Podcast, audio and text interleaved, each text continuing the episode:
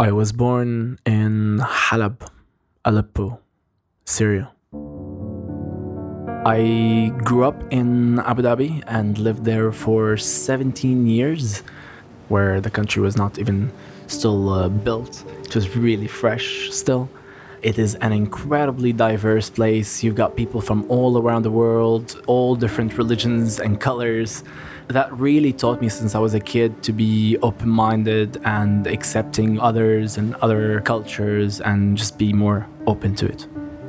I studied French uh, in Paris-Sorbonne University in Abu Dhabi, and at the same time when I was seventeen years old, I won a film competition to make a film in three D and had the opportunity to direct it as well.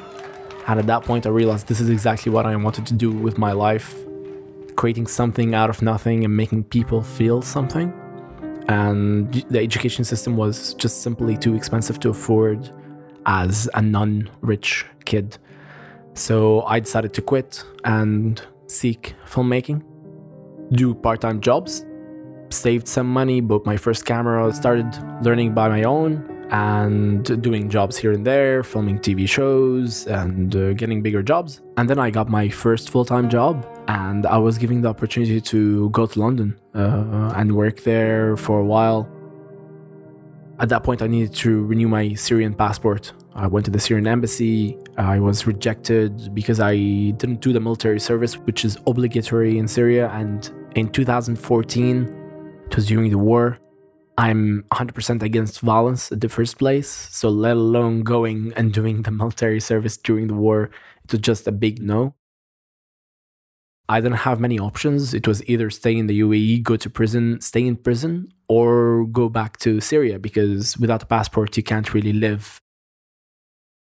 I realized I needed to come up with a third option and make my own way.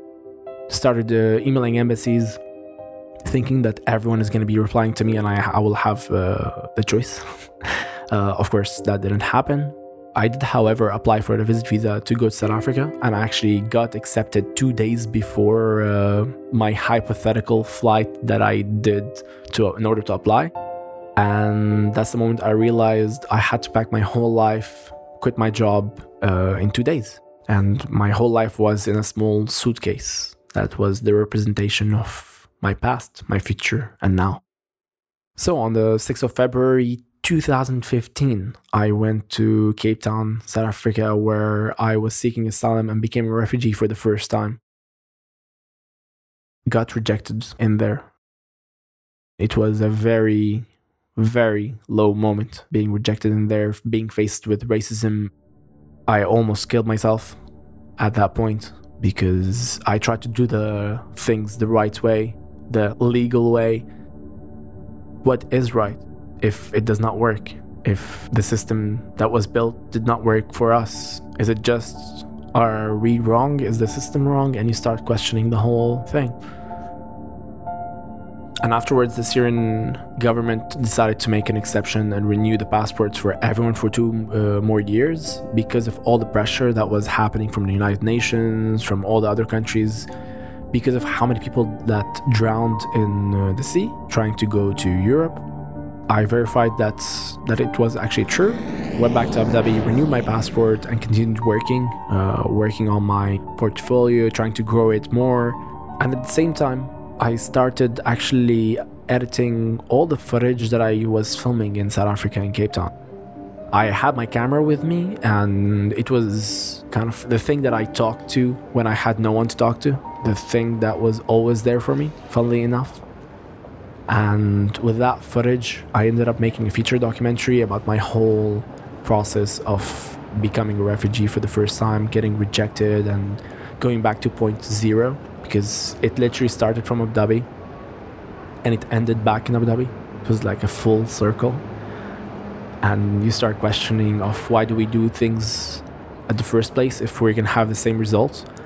Little did I know that this feature documentary is actually going to be nominated for two awards inside of France, and that nomination allowed me to get my first visit visa to Europe, which everyone said is not possible. It's not possible for a Syrian in two thousand fifteen to get a visit visa. No way, like just simply no way.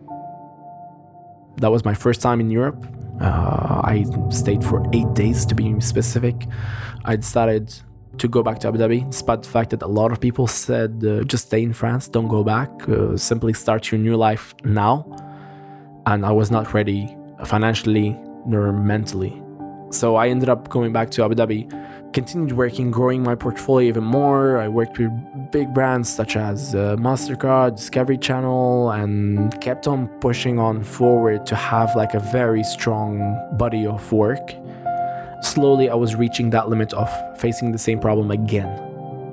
But this time, I was a bit more ready financially, mentally. I was a bit more prepared. So I decided to take my chances and apply for a French visa again and see how it goes. I got accepted and I went. I moved to Paris, France on the sixth of February twenty seventeen. It was exactly two years later. It was exactly two years after my first failed attempt. And at that point, I started seeing things more clearly as soon as I got accepted in there and started realizing and connecting the dots. And when I took a step back, and then I realized that without having that story of rejection, I wouldn't have been gotten accepted in the first place. Filmmaking, the reason I absolutely love it is because you can transmit a message out of nothing. You can think of a good, positive message, and you can translate it into images, sounds, movements, colors, and make people potentially feel something and hopefully think about it more beyond just watching the film and in their daily lives.